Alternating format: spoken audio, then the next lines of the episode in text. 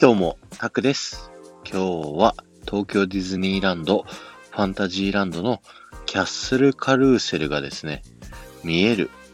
椅子にですね、座って聞いてください。今日は、ウォルト・ディズニーとディズニーランドのですね、お話をしたいと思います。ウォルト・ディズニーがディズニーランドを作りたいと思ったのは、1948年頃、えー、娘二人を連れてですね、遊園地に連れてった時に、こちら、あの、メリーゴーランドに乗ってる娘たちを見ながら、ピーナッツをウォールト・ディズニーは食べていました。で、大人たちは楽しめないのは、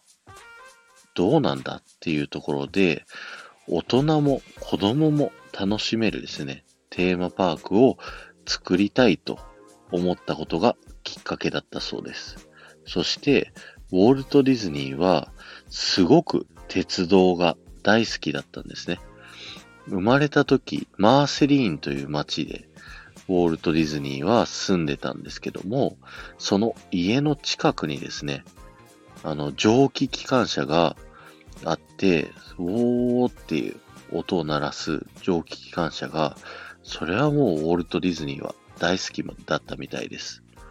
なので、ウォルト・ディズニーが大人になった時、自宅の庭にですね、ちっちゃい汽車の模型を作って走らせたりしてたんですけど、ディズニーランドが作った時もですね、その、まず大きい汽車走らせる公園を作りたいという思いがあったみたいなんですね。東京ディズニーランドにも汽車が走るアトラクションありますよね。そう、ウエスタンリバー鉄道ですね。えー、ウォルト・ディズニーがカリフォルニアのディズニーランドを作った時、こちらはですね、ディズニーランド鉄道という電車を作っていて、えー、パークの外周をですね、一周走っている電車なんですね。で、その電車が走っている時に見える景色がですね、目に映るすべて上から下まで全部がですね、建物や乗り物でもう視界が全部埋まってる。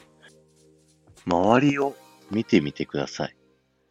そうやってイメージすると、もう視界どこを見てもですね、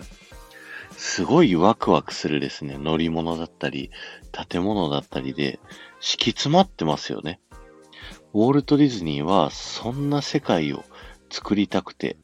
47、8歳の時に、ディズニーランドを作る決意をしたんですね。そして、もちろんそれをやろうと思った時には、めちゃくちゃ猛反発を食らったんですよ。そんな夢みたいなのを成功するわけないってすごく言われたんですけど、それでもウォルト・ディズニーは、ディズニーランドを作ったら、すごいみんなが喜んでくれるということを信じてですね、ディズニーランドを作り上げた。そして、ディズニーランド自体が大成功したというですね、お話なんですね。目の前にあるキャッスルカルーセル。こちらはですね、あの、馬たちが全員白馬になっているんですけども、これはですね、娘たちが乗っていたメリーゴーランドがですね、いろいろな馬がいて、白馬をですね、子供たちが取り合っていたというエピソードから、全部を白馬にしてしまおうという風なアイディアでできたメリーゴーランドになっております。そして、東京ディズニーランドのウエスタンリバー鉄道ですね。本当はディズニーランド鉄道カリフォルニアのみたいに、えー、パークの外周を回るようにしたかったんですけど、その当時はですね、日本の法律で駅が複数ある電車はですね、絶対運賃を取らなければいけないという法律があったためですね、ウエスタンエリアをメインに走る鉄道のアトラクションにしたという経緯があります。ウォルト・ディズニーは、こんな言葉を残しておりまして、私はディズニーランドが人々に幸福を与える場所、大人も子供も共に生命の脅威や冒険を体験し、楽しい思い出を作ってもらえるような場所であってほしいと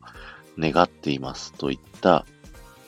誰もが楽しめるですね、ファミリーエンターテイメントを作るという理念がですね、ずっとあって、それが今でもこの何十年と続いて引き継がれているんです。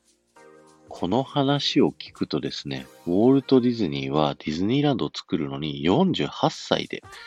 えー、思い立たれて、そっから7年後にですね、ディズニーランドを完成させてしまうっていう、驚異の行動力なんですけども、いくつからでも夢を持って行動すれば叶えられるっていうのが、もう実体験としてウォルト・ディズニーがそれをやってのけてるので、僕はもう本当にですね、彼のことを尊敬してますし、僕もそういったですね、夢を叶えられるような人間になりたいなと思っています。